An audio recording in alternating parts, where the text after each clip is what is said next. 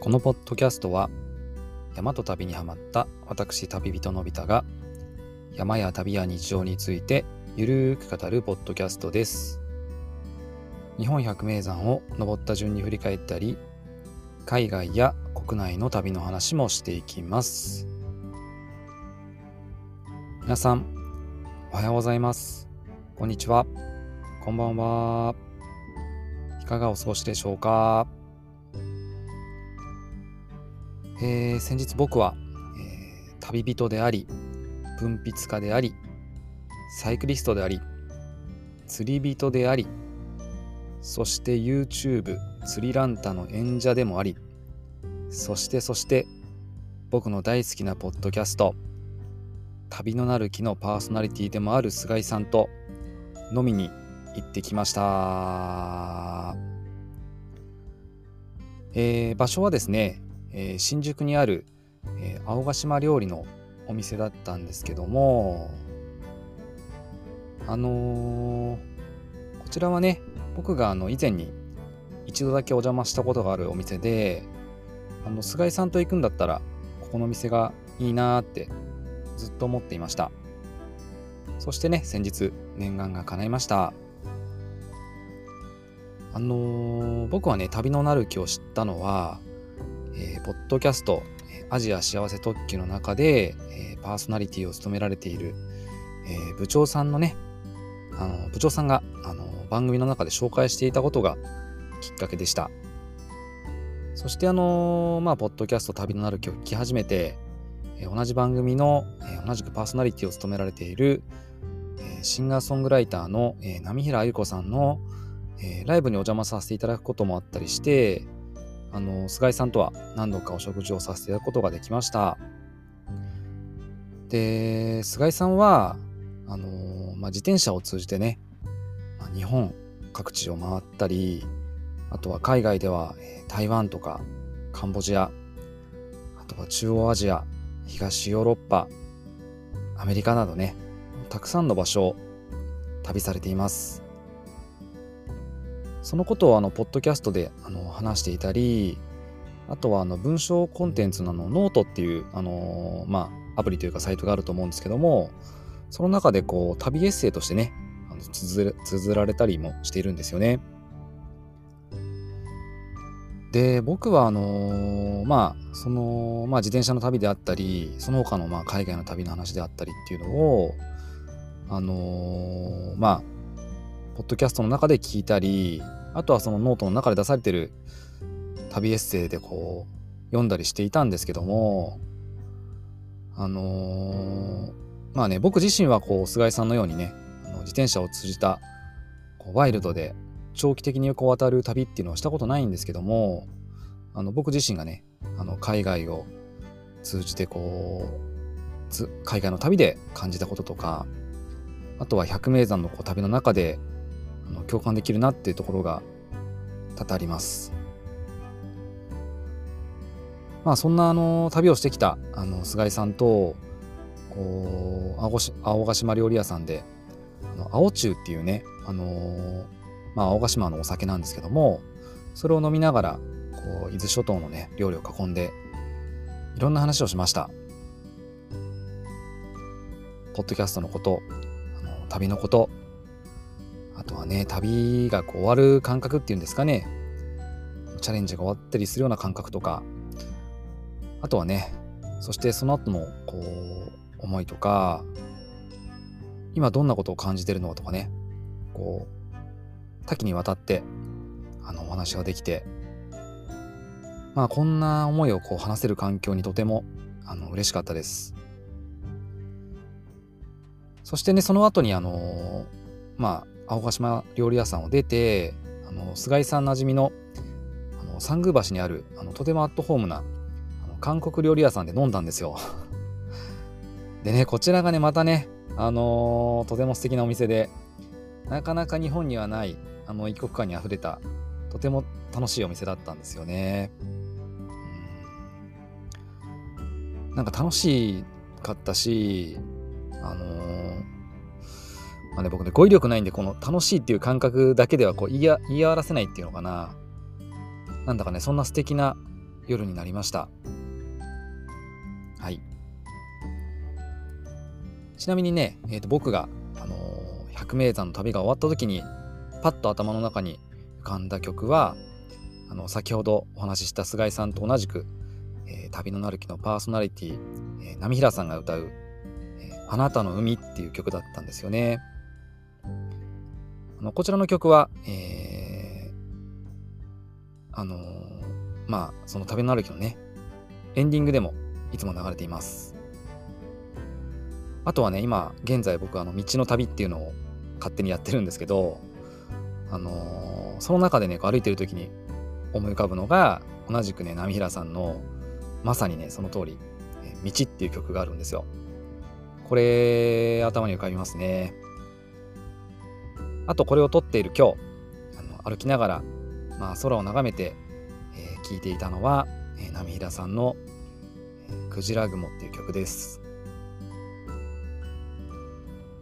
あのー、この山と旅と僕を聞いてくださってるね、あの皆さんには、えー、ポッドキャスト、旅のなる木、あのー、とってもおすすめですので、ぜひ、聞いてみてください。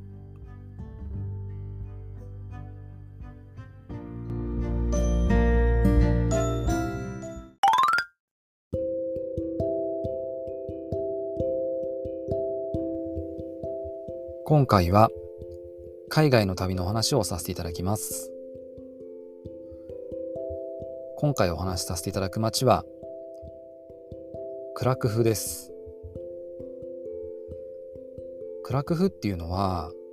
あの東ヨーロッパにある、えー、ポーランドっていう国の中の、えー、まあ真ん中からちょっと下ぐらいですかね、にある街なんですけども、えー、ポーランドの、え首都はワルシャワになります。クラクフっていうのはあのー、まあ歴史がある古い町なんですけどもとっても素敵な町なんですよね。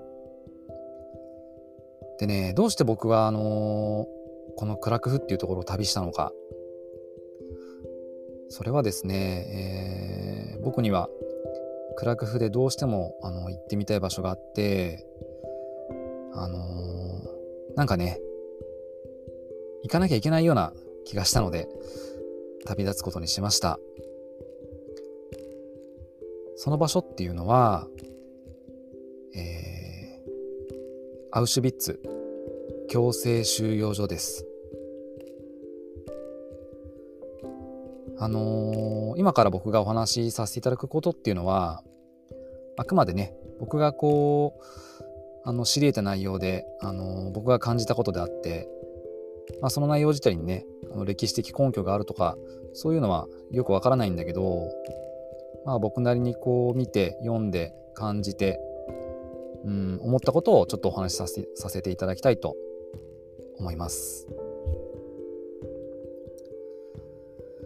まあ、アウシュビッツ強制収容所とは何か、まあ、これねあの名前は皆さん聞いたことあると思うんですけども、あのこちらは、えーまあ、第二次世界大戦の時に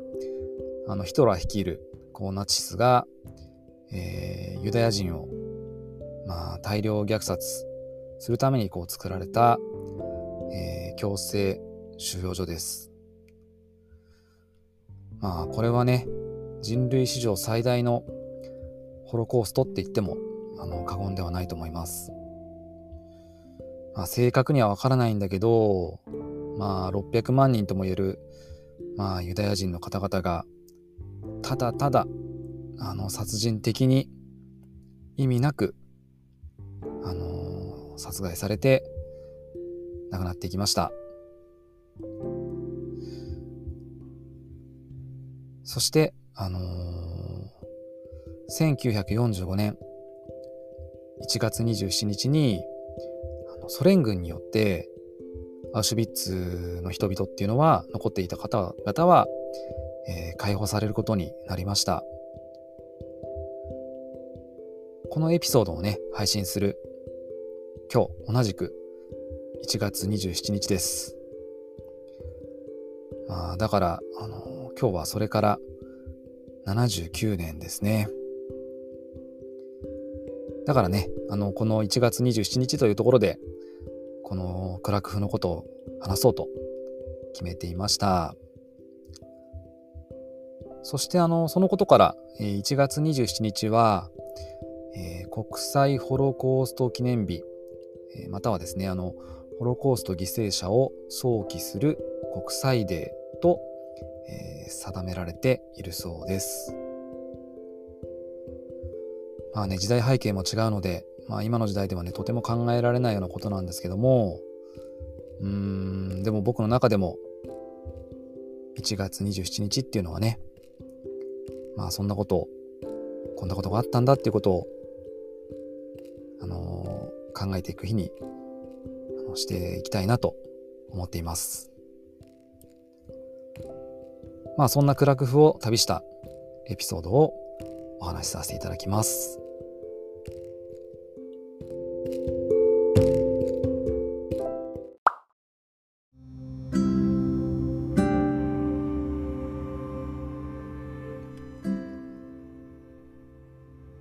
僕はクラクフを目指して、を飛び立ってカタールを経由して最初に入った町はドイツのベルリンです。あのアウシュビッツに行くっていうことだけで考えたらドイツに入るんではなくて、えーとワルシャーに入る方がいいと思うんですけどもやっぱり僕はアウシュビッツを見るんだったらやっぱり先にドイツを見たかったんです。そしてあのまあベルリンでの思い出っていうのもあるんですけどもあのこちらはまたあのいつかね他のエピソードでお話しさせていただくことにして一つだけあのこのエピソードの中でお話しするとすればえー、まあ僕がね、アウシュビッツに行く前に、あのベルリンの中で行きたかった場所がありました。それは、えっ、ー、とね、ベルリンの郊外にある、えー、グルーネベルトっていう駅なんですけども、あの、そこは今も使われてる駅なんですけど、そこにですね、あのー、17番線っていうホームがあって、ここはね、使われてないんですよ。で、うん、使われてないんですけど、今もあります。で、そこに僕はね、行った行ってみたかったんですけど、まあ、実際にそこに上がってみると、うーん、何があるかというと、実はこの場所が、えー、多くのユダヤ人の方々をアウシュビッツのこう強制収容収容所へあの送り込まれるためになった始発駅と言われています。その17番線のプラットフォームには、あの、こう、敷き詰められた、こう、鉄製のね、プレートが、あの、ずらーっと貼ってあるんですけど、そこには、えー、アウシュビッツとか含めていろんな強制収容所へ向かったこう列車が出発した日付とあとどこに向かったのかとあとその時輸送された人数っていうのが刻まれています。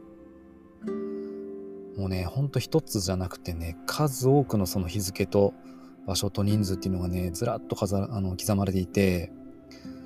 そしてその刻まれている前に、それぞれにこう花が、あの、手向けられていました。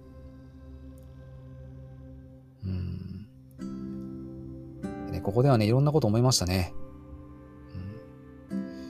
まあ、想像もこうできないですけど、どんな気持ちで、こでね、あの、貨物車というかに乗せられたのか、どういう気持ちで乗ったのか、まあね、不安とそう、不安と絶望で、本当に想像ができなかったですね。うん、で、ここから、まあ、アシュビッツに行くんですから、僕もね、まずはここから向かってみようと思いました。そして僕はあのベルリンから、えー、バスに乗ってね、えー、お隣、えー、チェコの、えー、プラハという町に行きました。そして、えー、プラハからさらにこう夜行電車に乗って、えー、ポーランドのクラクフに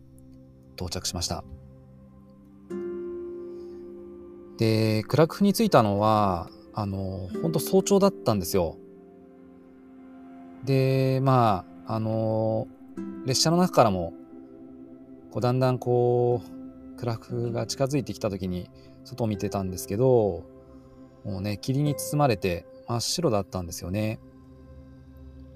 で、クラクフのこう、外に、街に出て、街というか駅を出てみると、本当にね、真っ白で、もう全然何も見えないような状態で、なんかね、こうね、とても悲しい気持ち、なんか自分自身もちょっとアウシュビッツに行くっていうのでナーバスになってるのもあって、ちょっと悲しい気持ちになったのを覚えています。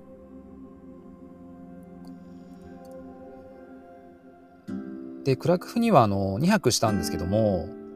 あのー、まあ、行きたいところが2箇所あったんですね。で、まず1箇所があのアウシュビッツだったんですけど、あの、まあ、早朝に着いてるので、えー、その着いた日の、あの、午後にアウシュビッツに行く予定だったんですけど、あの、予約していた、あの、まあ、ホステルデコっていう宿があって、まあ、そこに向かってね、あの向かって行って、えー、早朝なんですけども、あの、まあ、チェックイン前だったけど、お願いしてみると、あの、部屋は入れなかったんですけど、あの、部屋の前にね、あの大きなリビングルームがあって、そこでこう暖を取らせてもらって、あとは携帯の充電とかさせてもらったりとか、あとソファーがあったので、あのゆっくり休ませてもらいました。で、このホステルデコは、あの、まあ、ここ結局、えっ、ー、と、2泊したのかな？あのね、とっても素敵な宿でしたね。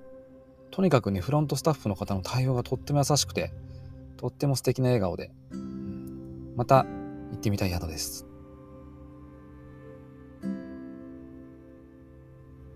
そしてお昼前になって、えー、アウシュビッツ強制収容所がある、えー、オシフィエンチムっていうところにある、あの、ところにあるというか、えー、オフィスオ、オシフィエンチム行きのね、バスに乗りました。で、えっ、ー、とね、アウシュビッツっていうのは、あの、ドイツ語なので、えー、ポーランドでは現地の言葉で、えー、オシフィエンチムって呼ばれています。そして、えー、そのバスに乗って1時間ほどで、えー、アウシュビッツに到着しました。でバスを降りたところで、えー、ガイドをお願いしていた、えー、中谷さんと合流しました。えー、この中谷さんは、えー、日本人ね、唯一のアウシュビッツ公認ガイドです。あの、多分アウシュビッツ自体はガイドさんなしでも入れると思いますし、あとは英語のガイドさんとかね、いらっしゃると思うんですけども、ま、どうしても僕はこのアウシュビッツは、あのー、やっぱりしっかり日本語で、あのー、歴史をね、深く理解したかったので、あのー、どうしても中谷さんにガイドをしてもらおうと思って、え事前に日本から予約をしておきました。で、あの、今はどうかわからないんですけども、当時はね、あの、えー、同じ行く日に、えー、ガイドする方が一緒にいれば、あの、他のね、あの、希望者と一緒に回るんですけど、まあ、その日、その、なんだろう、その、何人、その日集まったかっていうので、えー、ガイド料が変わっていた気がします。はい。じゃあ早速、ここからちょっとアウシュビッツの話をしていきますね。あのー、アウシュビッツの収容所に入るんですけど、えー、入り口にあるのがあの写真とかでもねとっても有名な、えー、アルバイトマーチフリーっていう看板が目に飛び込んできました。これはあのー、まあ、訳すと働けば自由になるっていう意味なんですけども、まあ、実際はねあのその真逆で、えー、労働してねあのー、まあ、絶滅させるっていう、まあ、大量虐殺の形となっていくんですよね。うん、で、このね、あの、アルバ、アルバイト、えー、マッチフリーってところの、えっ、ー、とね、アルバイトの、えーと、B っていう字が、これね、ちょっと反転してるんですよね。でこれはなんかあの、まあ諸説、諸説いろいろありますけども、あの、まあユダヤ人が、えー、ちょっと抵抗として反対にしたって言われたりもしています。あのー、今回の、えー、エピソードのアートワークは、えー、こちらの、えー、入り口の写真を使わせていただいております。で、あの、アウシュピッツのその収容所の中っていうのかな、入ると、こちらはあの博物館のように今はなっていて、えー、まあこう展示物を見学できるんですけども、えー、当時ね、こう、ユダヤ人から取り上げられたメガネとかカバンとか、靴とか義足とかね、たくさんのものが実際にもう展示されてるっていうんではなくて、もう積み上げられていました。あの、ヒトラー生きるナチスはね、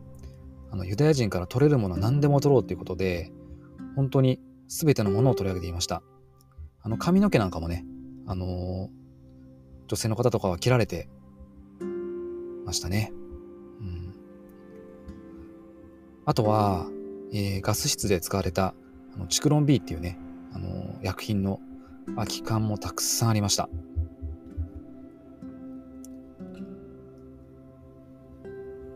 で、展示物をね、こう見終わった後は、えー、他にもいろいろと見たんですけど、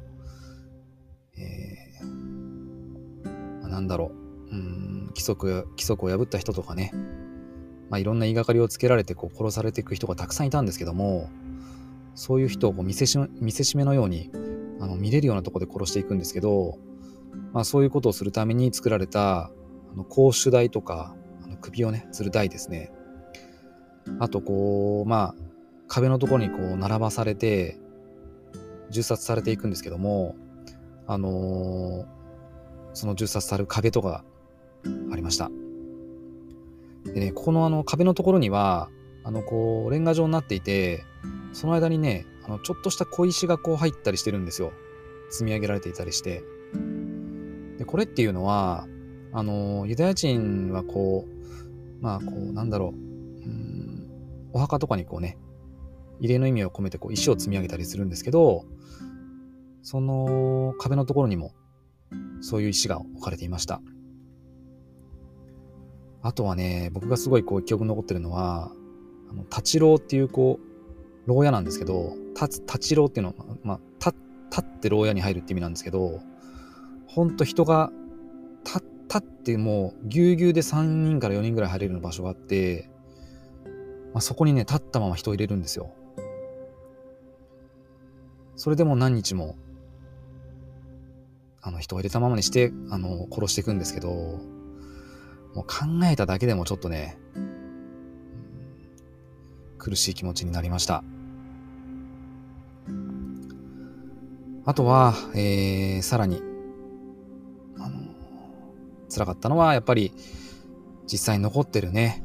あの、平らの方は亡くなったガス室にも入りました。うん、皆さん、どんな気持ちでこのガス室に入ったのかなって考えたんですけど、もちろん想像できないですね。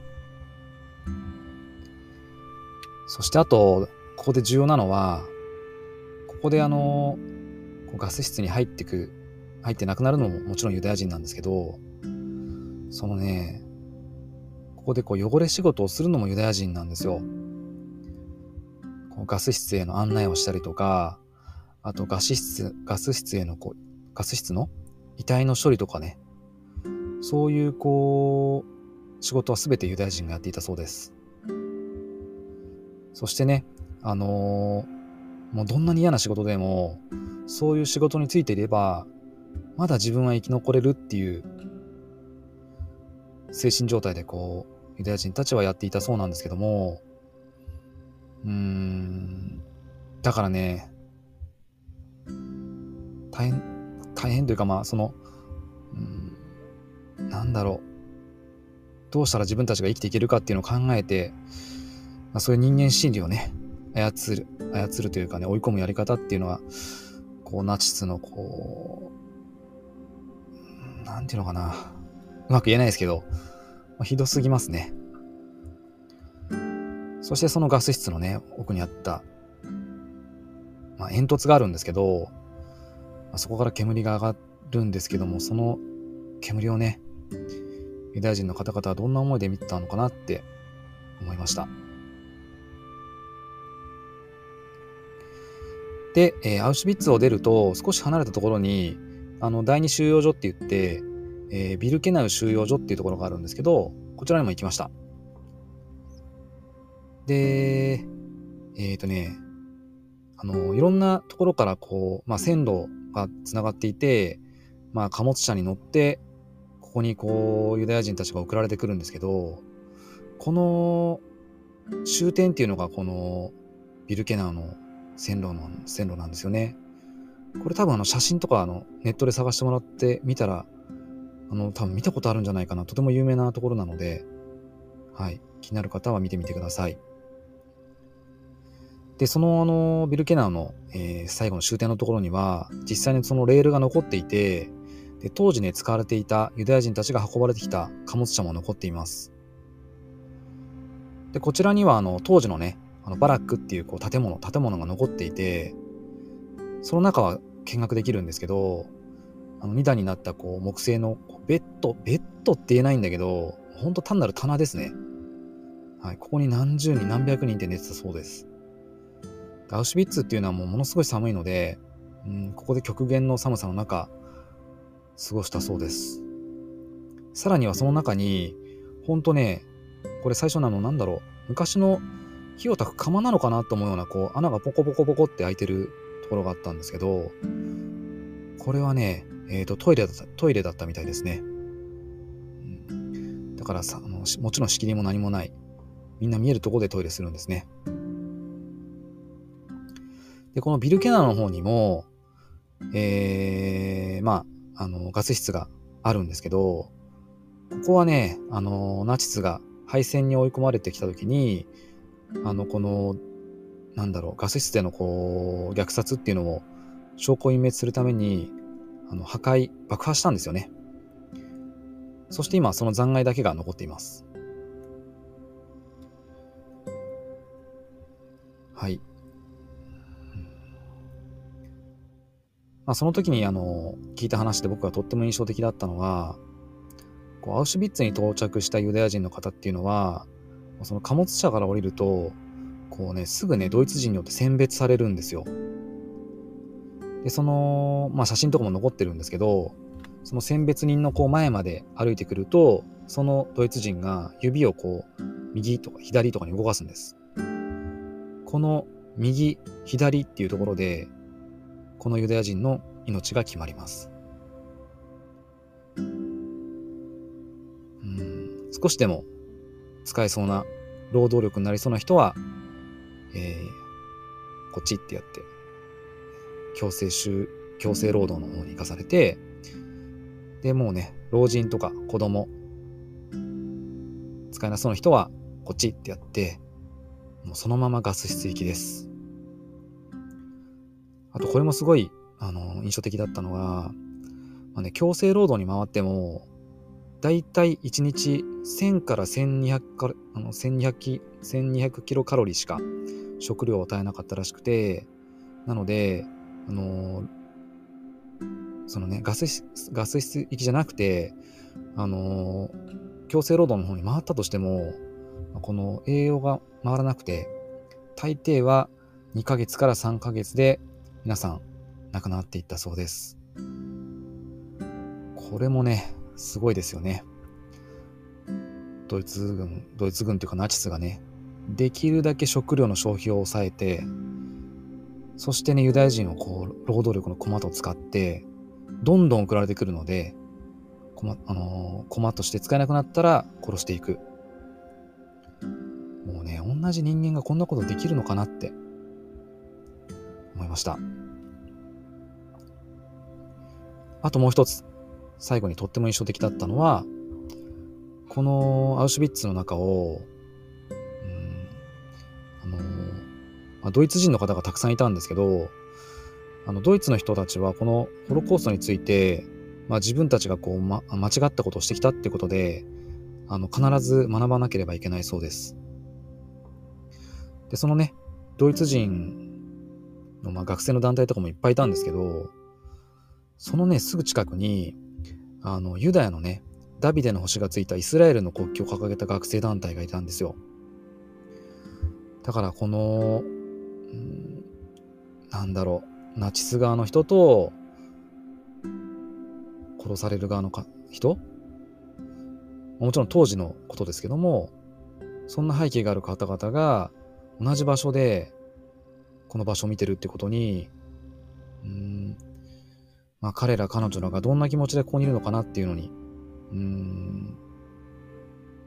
とてもこう、胸が、うん、痛むというか、うん、辛い思いでした。ちょっと長くなってしまいましたけども、まあそんなアウシュビッツを僕は見てきました。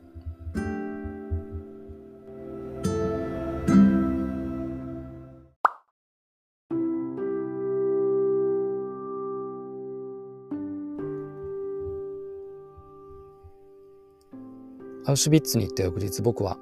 もう一つの目的地オスカー・シンドラーの放浪工場を訪ねました。こちらはねあの映画シンドラシンドラーのリストでもね出てくるとても有名な場所です。皆さんこの映画見たことありますかね？シンドラーのリストは1993年公開の映画でえ監督は、えスティーブン・スピルバーグです。僕はあのこの映画をあのアウシュビッツに行く少し前に見て、えー、そんなところがクラクフにあるんだったらぜひ行ってみたいなと思って行くことにしました。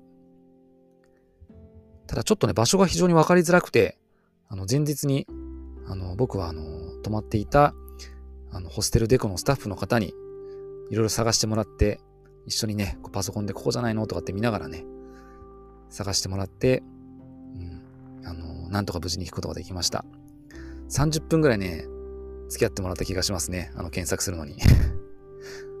はい。で、このスタッフの方、本当にありがとうございます。で、工場は、えー、路面電車に乗って、あのー、行くんですけど、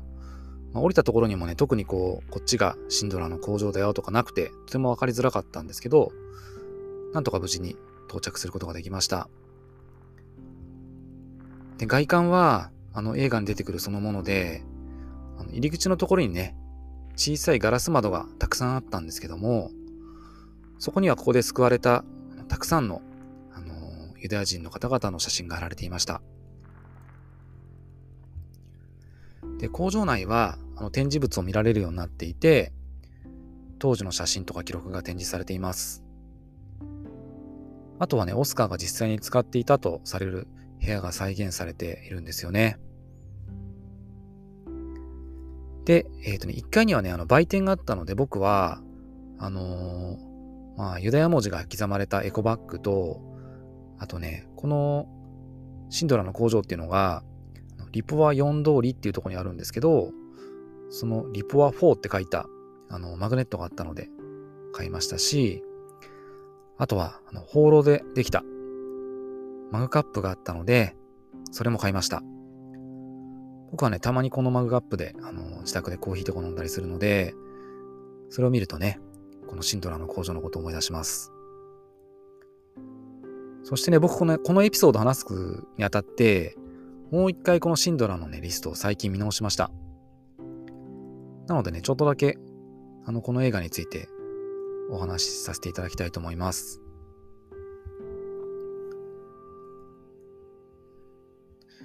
でね、この映画の中では、あのー、まあ、当時のユダヤ人たちが、あのー、このクラクフっていう街にね、あの、集められてきて、まあ、全ての財産を奪われてですね、あのー、ちょっとさっきのアウシュビッツでも話したように、着いたらね、すぐに選別されるんですよ。あの、働ける者と、あの、働けない人。あの働けない人は、殺される人です。そして、あのー、まあ、シンドラーは、あのー、そのね、働ける人とかを、ね、最初はね、あのー、そもそもあれですね、シンドラーっていうのは、あの、ドイツ人でナチス党員なんですよ。だからユダヤ人とは全く逆、どっちかというと軍側の立場の人ですよね。で、えっ、ー、と、彼は本当に、なんだろうな、うん、なんというか、お酒大好き、タバコ大好き、女大好き、金儲け大好きみたいな人です。で、えー、まあそんなシンドラーが、まあ、僕の見てた印象だと、シンドラーはね、あのー、うーん、まあ、交渉センスがあって、あのー、まあね、軍人ではなくて、あのー、まあ、一般人っていうのかな？なんていうのかな？まあ、ナチスの党員であるんだけど、いろんなところでこう、顔を利かせて、あの、軍人たちに対してね、いろんな駆け引きをしながら、あの、ユダヤ人をこう使って、一儲けしようとするんですね。そして、えー、ユダヤ人を、こう、安い労働力として雇って、放浪工場を始めます。そして、えー、そこで作った放浪を、こう、軍のものとして使わせて、まあ、あの、軍からお金を巻き上げるっていうことをしていくんですよね。で、最初こそね、あの、シンドラーは、あの、安い労働力として、ユダヤ人をこう使っていたんですけども、あの、だんだんだんだんね、その軍が行っている行為っていうのを目に当たりにして、このユダヤ人たちが、こう、何の尊厳もなく、もう理不尽極まりない形で、こう、どんどんどんどん殺されていくっていう姿を見て、シンドラはね、あのー、少しずつ変わっていくんです。そして、あのー、シンドラーは自分の工場で雇えれば、ユダヤ人は生きられるってことに気づくので、えー、いろんなお金とか、いろんな賄賂を軍に投げかけて、もう全然働けないような人でも、彼はうちの工場には必要だってことでね、どんどんどんどん工場に入れていくんです。そして、そんな中で、えー、まあ、クラクフから今度ね、アウシュビッツができて、アウシュビッツにこう人々がこう輸送されていくっていうことになるんですけども、アウシュビッツに行く人っていうのはもう殺される人なので、うん、そんなことを許されないということで、シンドラーは、えー、自分の工場で働いてる人たちを、どんどんどんどんね、アシュビッツには行かせない。うちの労働力として必要だってことでね、リスト化していきます。そしてそこに書きあの書き出された人は、えー、収容所に行くことなく、シンドラの工場に残ることになります。うん、結局ね、えーと、1100人ぐらいの方がシンドラのリストによって助けられたそうです。そしてもうお金もない中ね、どんどんどんどんユダヤ人を助けていくんですけど、そしてついに終戦を迎えると、ユダヤ人が解放されるんですけど、今度はね、あの、シンドラーはナチス党員ですから、あのー、まあ、追われる立場になるんですよね。なので、あの、最後に、助けたユダヤ人とこう別れる場面があるんですけど、この時のシーンがね、僕はとても印象的なんですよね。で、最後あのシンドラーがこう、あの、別れる時に、こうユダヤ人から見送られるんですけど、そのユダヤ人からシンドラーにかけられた言葉っていうのが、あの、ユダヤの聖書の言葉で、あの、一つの命を救えるものは世界を変えるっていうことです。そう。うん。あなたは、えー、1100人もの命を救えたってことをさらに言うんですけど、そこでね、シンドラはね、泣きながらね、あのね、いや、もっと救えたはずだって言うんですよ。うんまあ、ちょっとね、すごく、あの、僕は、この映画をもう一回見て、いろんな思いを、まあ、本当に、うーん、ナチスの、こう、ひどさとか、まあ、人間の命って何なんだろうなってところを、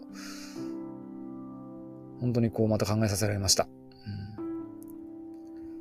でね、まだ見たことない方も、うん、見たけど忘れたなって方も、この期間にぜひもう一回、見ていただきたいですね。で、この映画自体がね、あの白黒なので、そのあたりもこう時代背景とこう合っていて、とてもリアリティがあります。はい。そんなね、あのシンドラーの話っていうのも、このクラックフが舞台だったんですよね。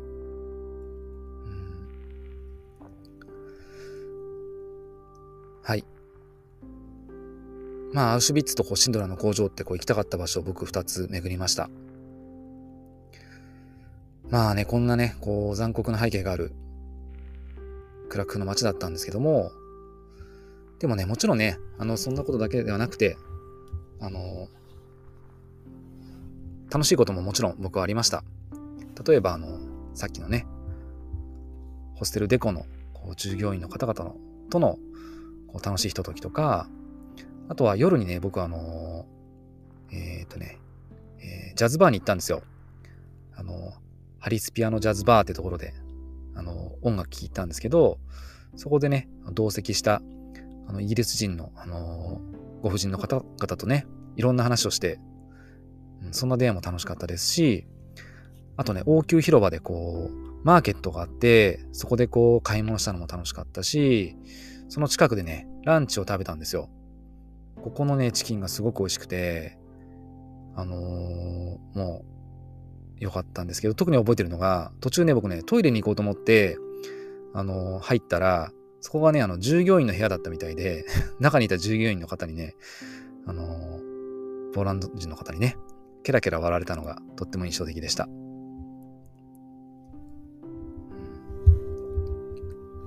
まあそんなクラクフですね。まあいろんな歴史を体感して、あのー、まあ辛い気持ちになったり、うん考えることもいっぱいあったりしたんですけど、あとはクラクフの美しい街並みを見たり、あのー、優しい人々に触れた旅になりました。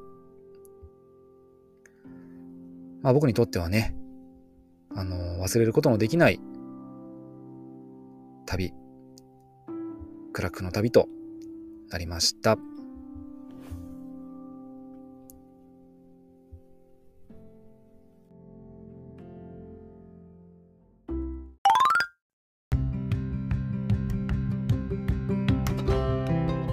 今回のエピソードは以上となります。ちょっとだいぶ重い話をしてしまいました。でもやっぱり、あのクラクフっていう街を語る上では、あのどうしてもね、このアウシュビッツっていうのは、うん、やっぱ知らなきゃいけないことなんじゃないかなって思います。で、あのー、最後に、当時のね、時代背景っていうのはあのヒトラー率いるあのナチスっていうのはあの支持率がね37%だったらしいんですね。で、えー、その中でもあのヒトラーは、まあ、連立を組んで連立政権を作ります。なのであの民主的な形でトップに立ちます。そして、えー、そうなるとヒトラーは国民に対してえ、僕はね、民主的に選ばれたトップだということで、いろんな政策を打ち出していって、このホロコーストにもつながっていったっていう背景があるんですよね。なんかこれって、ちょっとね、僕ね、あの、これは単なる僕の思いなんですけど、なんか結構日本にも置き換えられるなと思っていて、あのー、まあ与党がね、国民にこう支持されてるからって言って、まあ、数の力でこう強引に法案を通すところとかっていうのがあるじゃないですか。うん。なんかこれって、うん。まあ、それが民主主義だよって言ったら、なんか違う気もするし、うん。まあね、まあ、確かにでも、あのー、数で、支持されてるっていうのは確かなんですけど、でも一方で、えーと国民のね、半分近くが選挙に行かないっていう国で果たして与党っていうのは本当に国民に支持されてるのかなっていう気にもなるしでもね半分その選挙に行かないっていうのはそれでね与党になってるっていう風にしてしまってるのは、まあ、それも国民なんだよなとか思ったりね、まあ、もちろんね僕も含めてなんですけど、まあ、そんなことを考えてしまいますなんかこのヒトラーのこの当時の背景っていうのをね、こうなんか自分、なんか自分の住んでる日本と重なって見えてくる部分が僕にはあります。はい、なんか本当に重いテーマばっかりで、あのー、なんか、うん。はい、重いテーマになってしまいました。はい。で、最後にあの、えー、もしね、アウシュビッツに興味持って、あの、ぜひね、行ってみたいなって思っても、やっぱり遠すぎて行けないよっていう方もいると思うんですよ。で、そんな方にお勧めしたいのが、えっ、ー、とね、福島県の、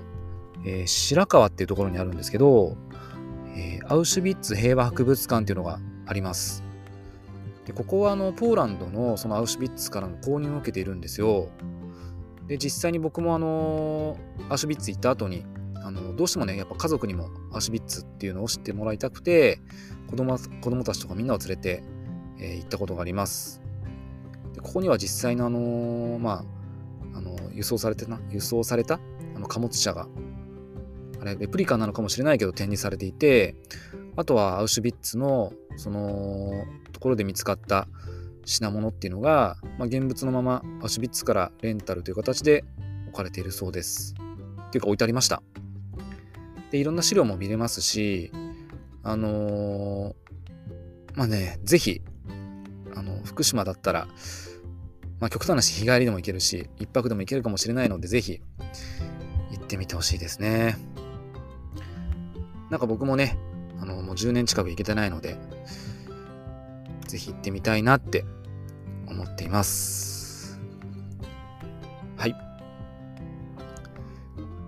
えー、僕はね、えっ、ー、と SNS とか、あとおたりお便り用の Google フォームもございます。あと、今回のあのメールアドレスも作りました。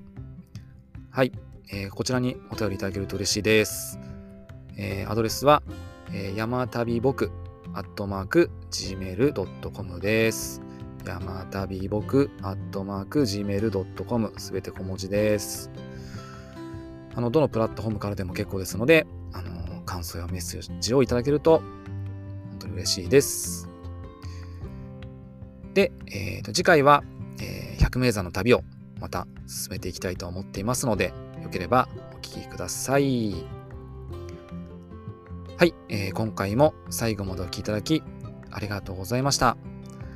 また次回のエピソードでお会いしましょう。それでは、さようなら。旅人のび太でした。